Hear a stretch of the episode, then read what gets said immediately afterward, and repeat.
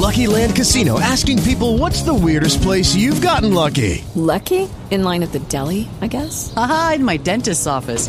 More than once, actually. Do I have to say? Yes, you do. In the car before my kids' PTA meeting. Really? Yes. Excuse me, what's the weirdest place you've gotten lucky? I never win and tell. Well, there you have it. You can get lucky anywhere playing at LuckyLandSlots.com. Play for free right now. Are you feeling lucky? No purchase necessary. Void where prohibited by law. 18 plus. Terms and conditions apply. See website for details. With Lucky Land slots, you can get lucky just about anywhere. Dearly beloved, we are gathered here today to. Has anyone seen the bride and groom? Sorry, sorry, we're here. We were getting lucky in the limo and we lost track of time. No, Lucky Land Casino, with cash prizes that add up quicker than a guest registry. In that case, I pronounce you lucky. Play for free at LuckyLandSlots.com. Daily bonuses are waiting. No purchase necessary. Void where prohibited by law. 18 plus. Terms and conditions apply. See website for details. You're hanging out with some friends and putting back a few drinks. A few becomes a few too many. As the evening comes to an end and people start to head out, you think of calling for a ride. Nah, you live nearby. You can make it home okay. It's no big deal. What are the odds you'll get pulled over anyway? And even so, what's the worst that could happen? Your insurance goes up? You lose your license? You lose your job? You total your car? You kill someone? Everyone knows about the risks of driving drunk. The results are tragic and often deadly. However, that still doesn't stop everyone from getting behind the wheel while under the influence. That's why police officers are out there right now looking for impaired drivers on our roads to save lives. So, if you think you're okay to drive after a few drinks, think again. Play it safe and plan ahead to get a ride. It only takes one mistake to change your life or someone else's forever. Drive sober or get pulled over. Pop quiz What can you buy for $3.99? Not a latte, but for less than the cost of a cup of coffee, you can get all your favorite music ad free.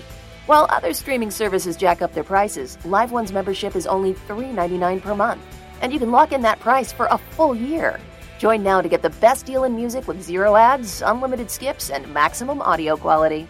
Get the music you love at a price that fits into your budget with Live One Plus. Check out liveone.com slash bestmusic for details.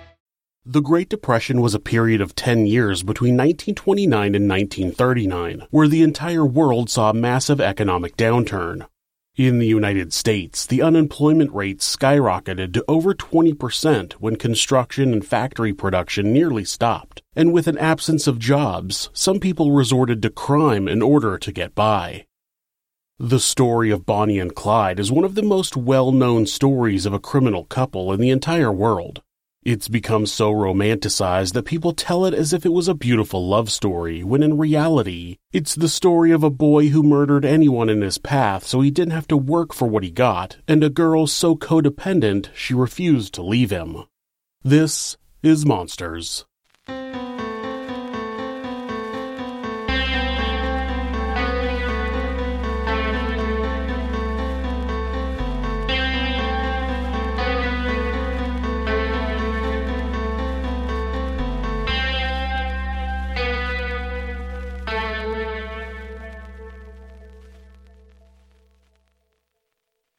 Bonnie Elizabeth Parker was born on October 1, 1910, in Rowena, Texas.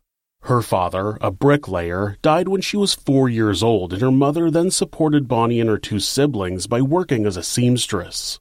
Bonnie dropped out of school at the age of 15 and married her boyfriend, Roy Thornton, just six days before her 16th birthday. It's clear that Bonnie was attracted to bad boys because Roy was constantly in and out of jail and their union only lasted about two and a half years. Bonnie famously kept a journal and she wrote about multiple times the couple had split up in 1927. She wrote, We're separated again for the third and last time. The first time, August 9th through 19th, 1927, and the second time, October 1st through 19th, 1927, and the third time, December 5th, 1927. I love him very much and miss him terribly, but I intend on doing my duty. I am not going to take him back. She did, however, take him back in 1929 for a very brief period before leaving him for good. Even though they were no longer together, they never officially divorced, and Bonnie would still be wearing her wedding ring the day of her death. Clyde Chestnut Barrow, That's right, his middle name was Chestnut, which I think is super badass. Apparently, he didn't agree though, because he eventually listed it as Champion when he entered prison in 1930. Lame. Anyway, he was born on March 29, 1909, to a poor farming family in Ellis County, Texas. When their farm failed due to drought, they resettled in the slums of West Dallas, which was referred to as the Devil's Back Porch. Clyde left school at the age of 16 to pursue his dream of becoming a musician. He had learned to play guitar and saxophone, but instead of becoming a musician, his older brother Buck got him into a life of petty theft and stealing cars. This was a time when cars began using electric starters, and Buck had learned how to hotwire them. He passed that skill on to his little brother, and they began using theft as a means of living above the poverty line. The first time Clyde was arrested was actually for running when police confronted him about a rental car he didn't return on time. He was arrested again shortly after for possession of stolen goods. It was turkeys. He was arrested for having stolen turkeys. He spent a few more years cracking safes, stealing cars, and robbing stores. Bonnie and Clyde met in January of 1930 and became instantly smitten with each other. They spent quite a bit of time together, but after only a few weeks, Clyde was arrested for various auto thefts. He was placed in a jail in Waco while awaiting trial. Though only together for a short time, Bonnie and Clyde had developed an unwavering attachment to each other.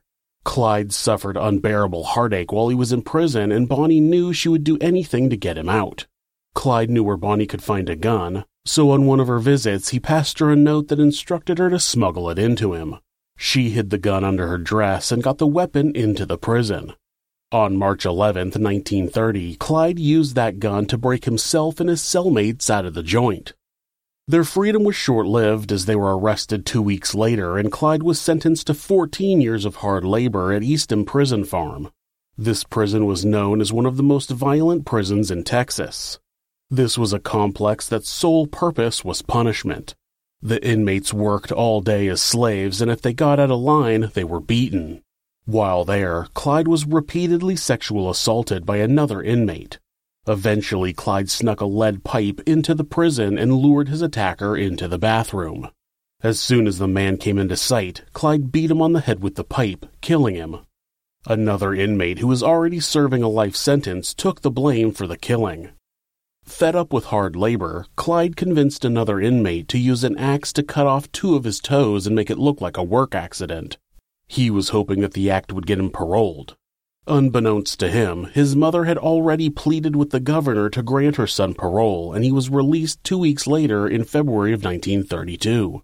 He would spend the rest of his life walking with a limp due to the stunt with the axe and would also no longer be able to wear shoes while he drove a car. For a brief period of time after his release from prison, Clyde made an effort to go straight, working at a glass factory. He eventually lost his job due to constant harassment from the police and decided to put together a gang. Along with Bonnie Parker, he and his gang began robbing shops and gas stations. In April of 1932, Bonnie and one of the other gang members were arrested during a botched hardware store robbery where they were trying to steal guns.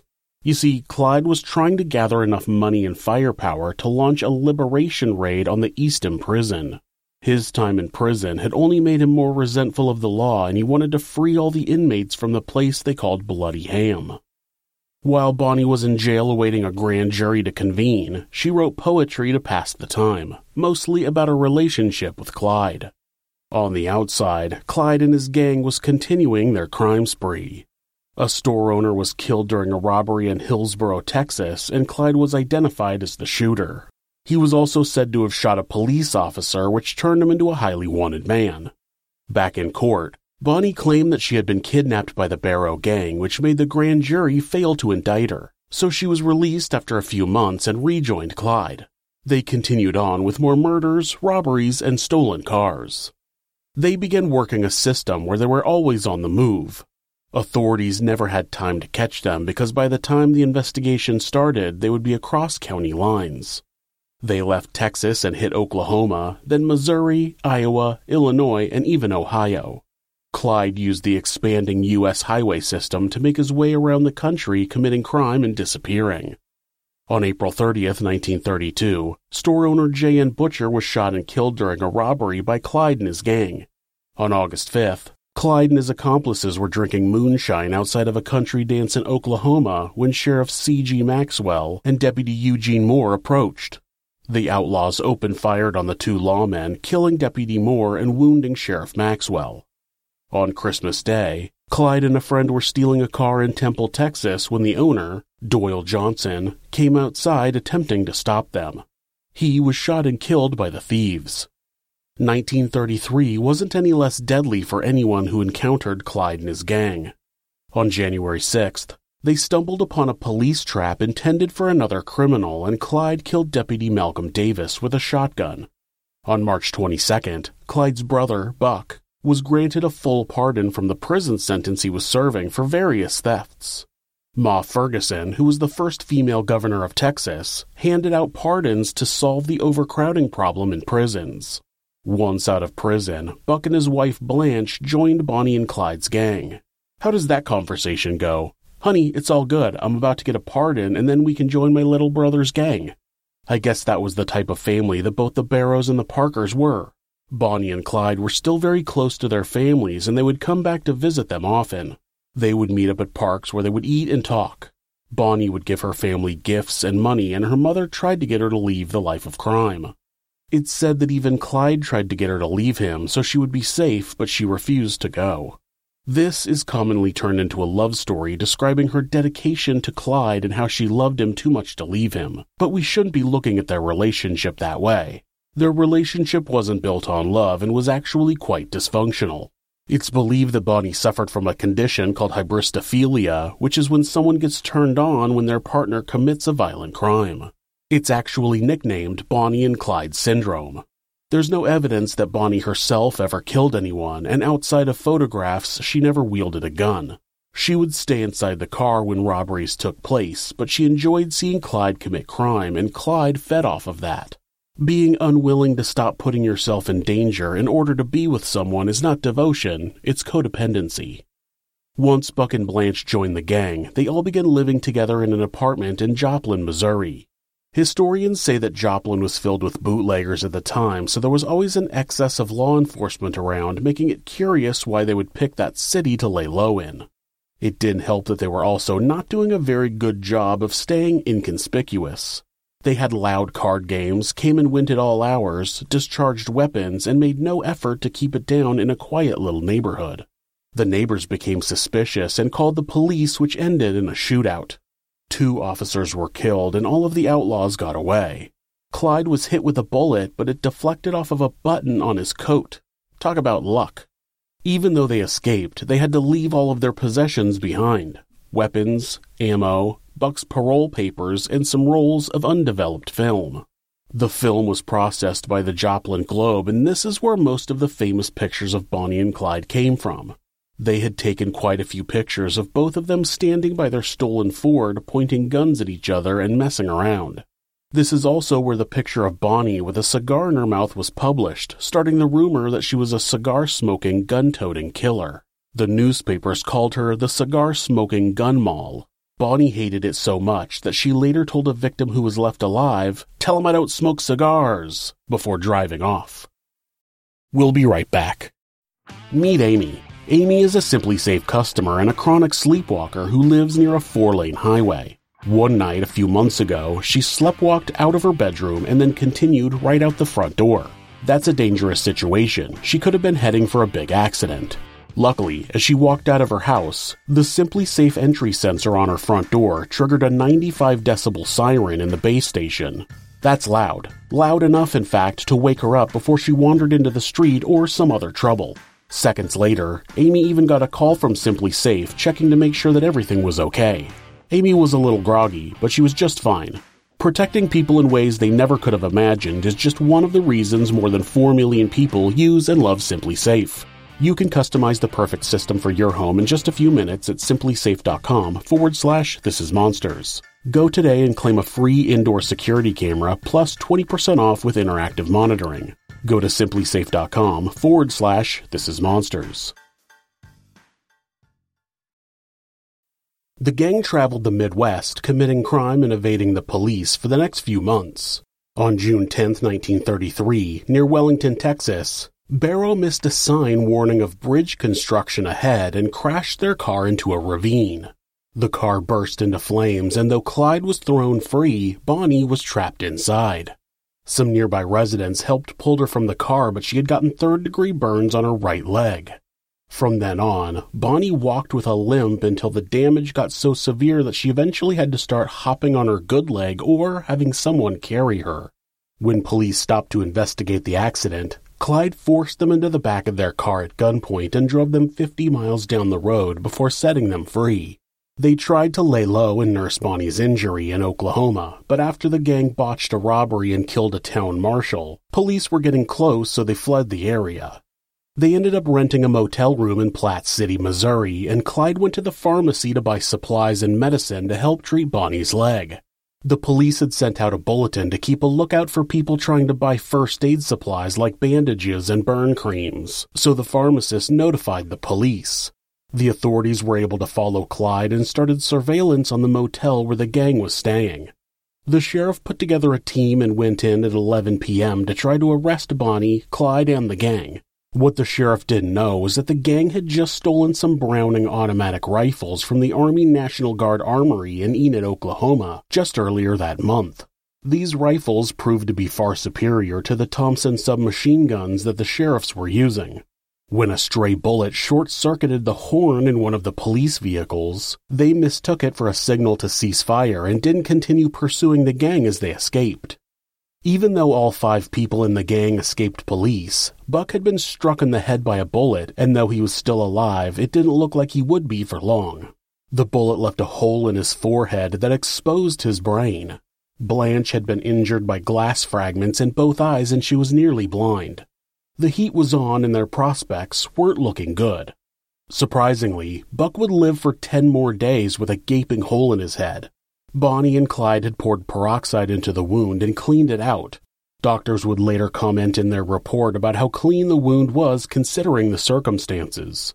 Even though Buck was conscious sometimes and was able to talk and eat, Clyde and one of the other gang members, W.D. Jones, dug a grave for him.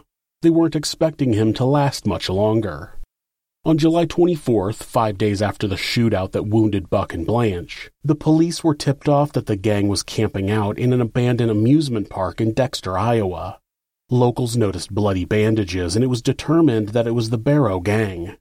Not only did local lawmen surround the group, but it said that a hundred spectators also surrounded the area to watch the impending shootout.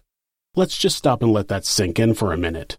A hundred people gathered around to watch authorities approach a gang of notoriously deadly criminals who had shown no problem killing police and anyone else who got in their way. The 1930s sounded like an adventurous time.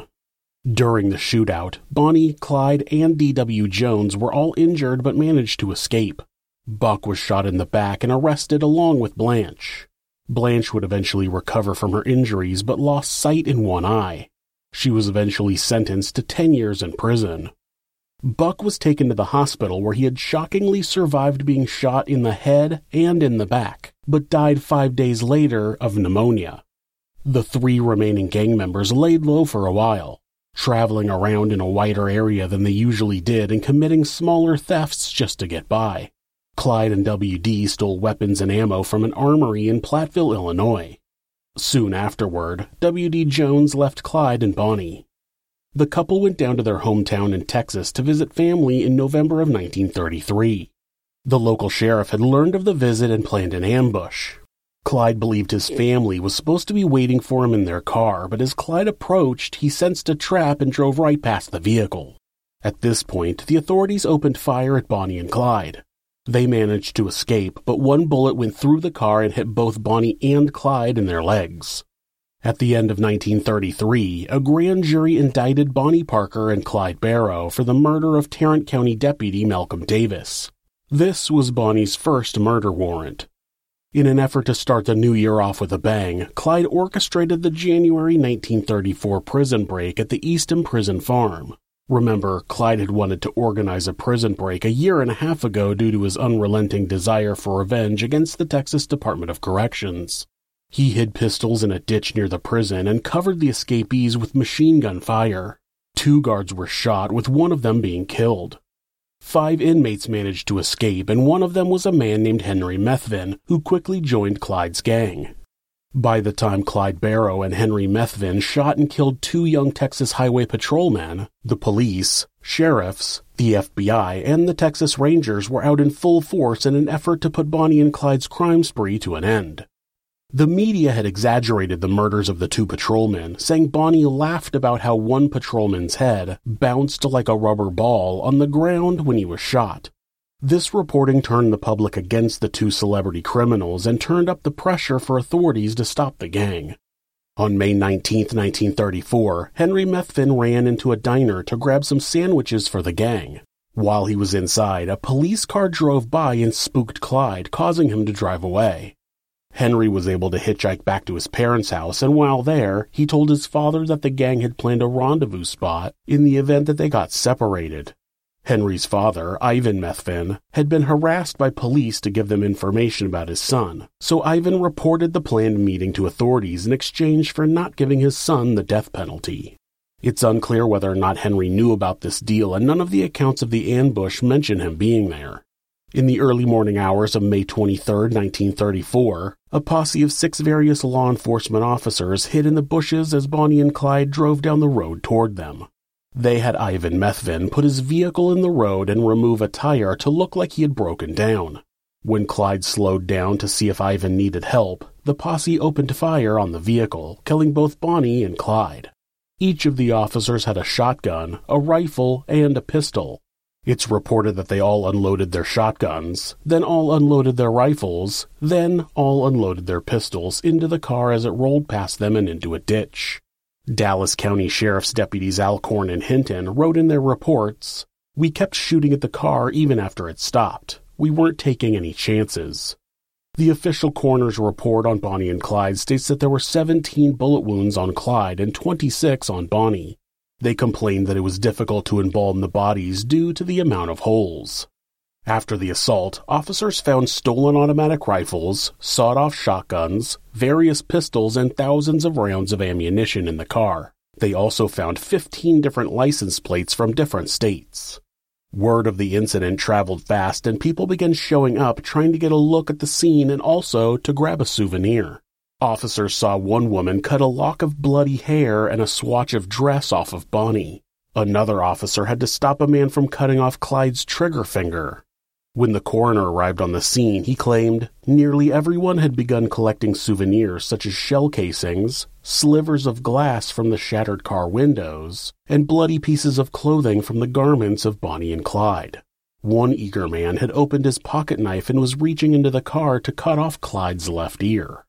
The bullet riddled Ford was towed, with the dead bodies still inside, to the Conger Furniture Store and Funeral Parlor in downtown Arcadia. Talk about your one stop shopping. Drop Grandma off at the funeral home and pick up a new dining table. Bonnie and Clyde had requested to be buried side by side, but they were ultimately laid to rest separately. Bonnie's mother said, Clyde had her while she was alive. He doesn't get her in death.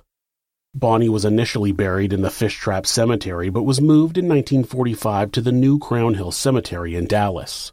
Clyde was buried in Western Heights Cemetery in Dallas next to his brother Marvin. The Barrow brothers shared a single granite marker with their names on it and a four-word epitaph previously selected by Clyde. Gone, but not forgotten. The bullet-riddled Ford in which the pair were killed, and the shirt Clyde wore on the last day of his life, have been in Whiskey Pete's, a casino in Primm, Nevada since 2011. In February of 1935, Dallas and federal authorities took 20 family members and friends of Bonnie and Clyde to court and tried them for harboring the fugitives.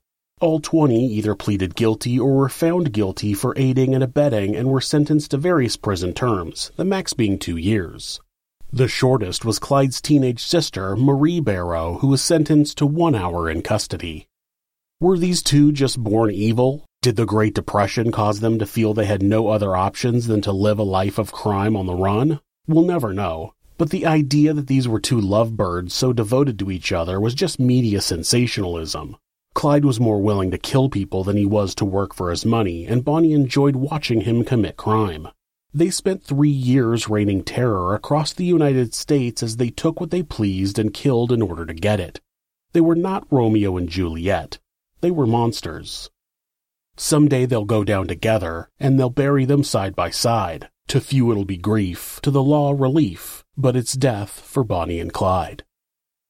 If you're the victim of domestic abuse, please reach out to someone for help. Please talk to your local battered women's shelter or call the National Domestic Abuse Hotline at 1 800 799 SAFE. That's 1 800 799 7233. Or you can go to the hotline.org to chat with someone online. The great thing about this website is that at any time, hitting the escape key twice will take you to a Google search page. That way, if your abuser is nearby, you won't get caught looking for help.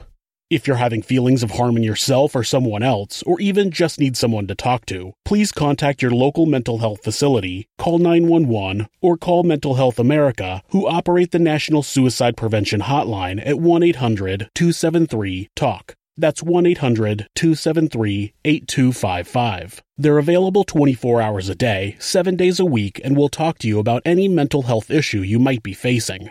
Thanks so much for listening to this podcast. You can subscribe or follow the show to ensure you don't miss an episode, and you can leave us a rating on whatever podcast app you use. If you'd like to support the show, you can do that by checking out our merchandise at Teespring. You can also discuss the channel and the episodes on our subreddit, r forward slash this is monsters. You can find more ways to support our show and how to find us on social media by visiting thisismonsters.com. Thanks again, and be safe. Stream the biggest movies and TV shows for free on Pluto TV. Watch movies like Titanic and G.I. Joe The Rise of Cobra, plus TV shows like CSI and Star Trek The Next Generation. Starting this month, check out the 24 7 Stargate channel exclusively on Pluto TV. Plus hundreds of channels and thousands of movies and TV shows absolutely free. Download the free Pluto TV app on your favorite streaming device and start watching today. You're hanging out with some friends and putting back a few drinks. A few becomes a few too many. As the evening comes to an end and people start to head out, you think of calling for a ride. Nah, you live nearby. You can make it home okay. It's no big deal. What are the odds you'll get pulled over anyway? And even so, what's the worst that could happen? Your insurance goes up? You lose your license? You lose your job? You total your car? You kill someone? Everyone knows about the risks of driving drunk. The results are tragic and often deadly. However, that still doesn't stop everyone from getting behind the wheel while under the influence. That's why police officers are out there right now looking for impaired drivers on our roads to save lives. So, if you think you're okay to drive after a few drinks, think again. Play it safe and plan ahead to get a ride.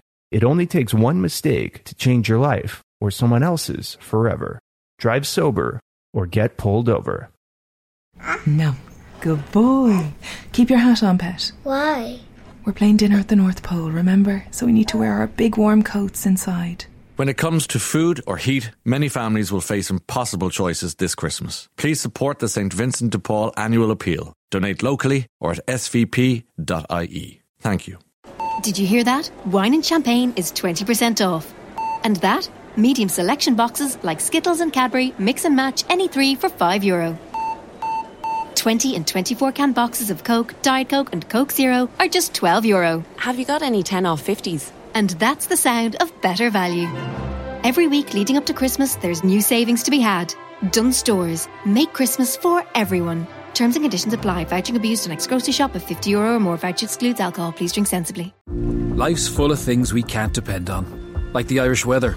Predictably unpredictable. When you're cutting it fine, but the tractor in front is out for the day. No winner of this week's you know what. So much for Lucky 7. But some things you can depend on. Like in home heating. Emo, Jones Oil, and Campus Oil are now CERTA, delivering the same warmth to your home now and into the future. For home heating you can depend on, see CERTAIreland.ie.